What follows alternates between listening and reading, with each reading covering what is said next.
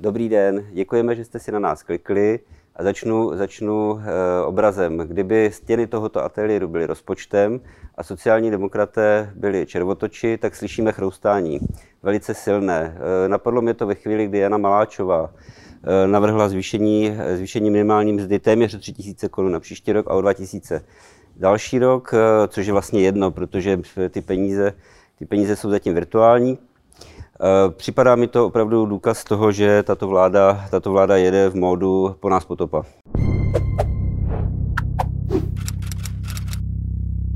No, eh, on to není ani tak útok na rozpočet. Naopak, z navýšení minimální mzdy teoreticky ten rozpočet by měl vyšší příjmy. Ale je to prostě absolutní útok na podnikatelskou sféru a hlavně je to strašně nebezpečné skokové zvýšení minimální mzdy z dnešních 15 200 na 18 000, to znamená o 2800 korun, eh, zasáhne zejména ty sektory, které eh, byly velmi postiženy pandemí. To znamená gastronomie, cestovní ruch, tak ty se jako velmi těžce zpamatovávají, někteří to ani nepřežili. A teď jim najednou nařídíte, aby zvýšili o 3000 korun minimální mzdu. A oni mají jenom dvě možnosti buď musí někoho propustit, protože tolik eh, na mzdy nemají, anebo totálně ty mzdy znivelizují. To znamená, všichni budou brát v podstatě stejně a nebudou mít šanci ohodnotit výkon.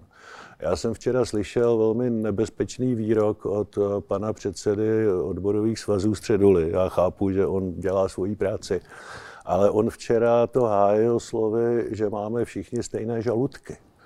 Tak pokud eh, přejdeme na politiku stejných žaludků a přestaneme rozlišovat výkon, tak to skončí jenom tak, že všichni budeme mít ty žaludky prázdné. To jinak nemůže dopadnout. Ale na, na uh, minimální mzdu to není jenom takhle. Já si nevím, kolik přesně lidí pracuje za minimální mzdu. Já si myslím, že to nebude hodně. Uh, ale na to je navázáno dalších spousta eh, eh, odvodů, jednak daňových, jednak eh, sociální pojištění, zdravotní a tady tyhle věci. I, i stát, i, i, i to ovlivní i mandatorní výdaje státu, ne asi tolik jako, jako mzdy státních zaměstnanců třeba, ale i má to dopady i, i na rozpočet. No. Ono to samozřejmě ovlivní ty výdaje státu, nicméně na těch příjmech je na tom ten stát lépe, protože právě na těch odvodech eh, si to vezme zpátky. Ale už je na tom hůř, zejména ten malý a střední podnikatel, Ono záleží na tom, jak je vysoká ta minimální mzda. Pokud je v rozumné relaci, tak těch lidí, kteří pracují za minimální mzdu, je málo. Ale když ji takhle razantně zvyšujete, tak samozřejmě těch, kteří se dostávají do záběru té minimální mzdy, je víc a víc a víc. A jsou to zejména obory, eh, s vysokou přidanou hodnotou lidské práce, která je relativně málo kvalifikovaná.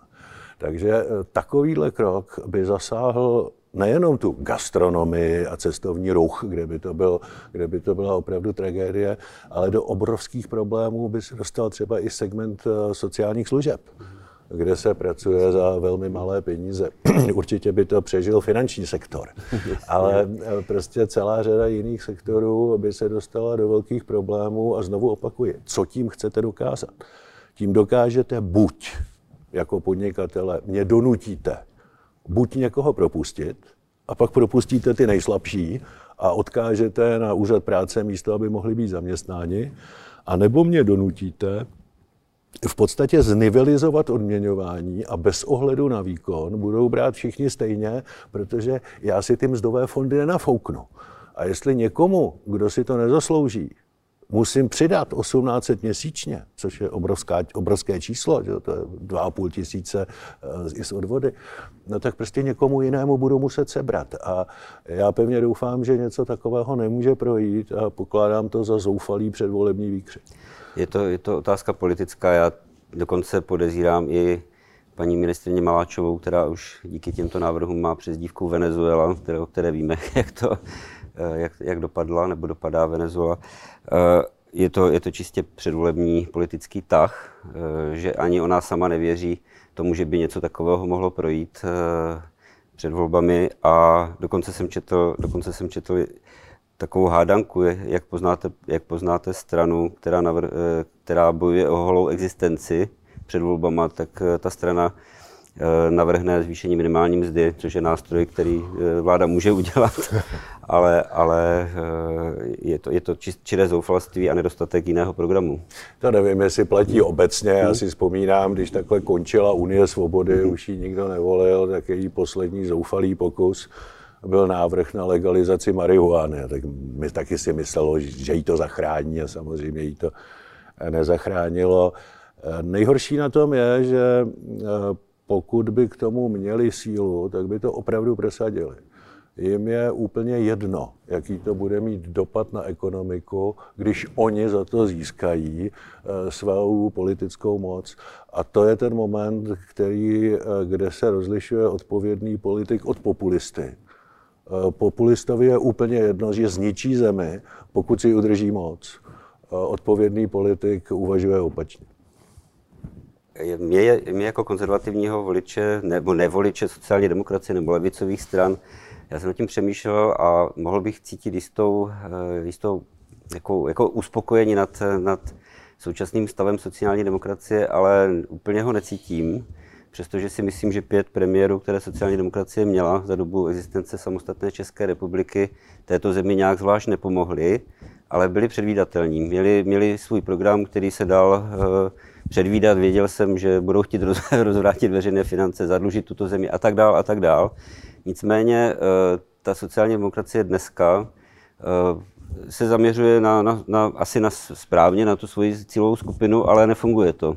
Fungují úplně jiné recepty, vidím to, vidím to na policejní straně prokurátora šle, policejní, policejního plukovníka Šlachty, eh, který říká prostě úplné hlouposti a má víc než sociální demokracie. Říkám. Víte, já bych to asi neměl říkat, protože zvlášť ty veřejné rozpočty je něco, kde jsem ze sociální demokracií vždycky hmm, zásadně nesouhlasil, ale eh, vždycky, ať tam byl jakýkoliv premiér, vždycky to byla strana demokratická.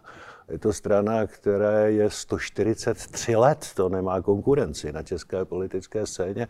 A e, za těch 143 let přežili 40 let v exilu za bolševika a byla to strana demokratická.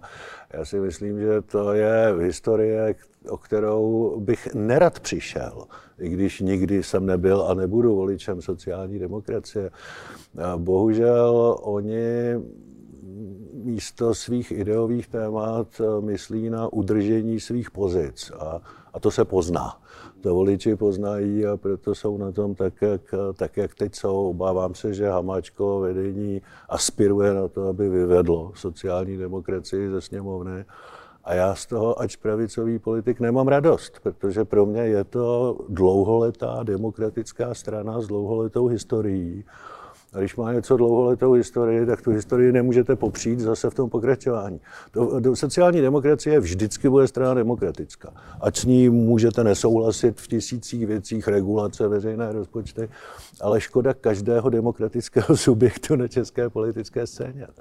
Těch nedemokratických eh, se zdá být dost a, a přibývá. Eh, já si myslím, že neúspěch nebo očekávaný neúspěch sociální demokracie se dá taky přisoudit tomu, že 8 let, 8 let asistují eh, vládě Andreje Babiše a už to, už to heslo, které může někdy fungovat, eh, že nejsme jako my, nefunguje. Jo, prostě to se nedá osprchovat, to bahno. Já, já, já myslím, že v tom je jeden z těch problémů. To, co provádí Andrej Babiš, má od demokratické politiky hodně vzdáleno. A každá demokratická strana, která tomu bude asistovat, tak prostě ztratí. Také si vemte, že dřív v minulosti eh, sociální demokracie o levicové hlasy soutěžila v zásadě jenom s komunisty. Dneska je ta konkurence obrovská.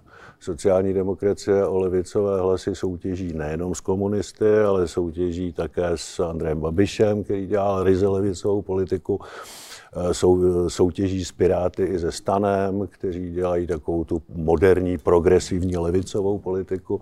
Takže tady těch eh, subjektů, který usilují o levicové hlasy, což není žádná nadávka, levicoví voliči tady budou a skoro si myslím, že jich tady bude vždycky mírná většina, eh, tak ta konkurence je obrovská a v té konkurenci soutěže o levicové hlasy sociální demokracie prohrává No a prohrává především proto, že se účastní na něčem, co demokratické není.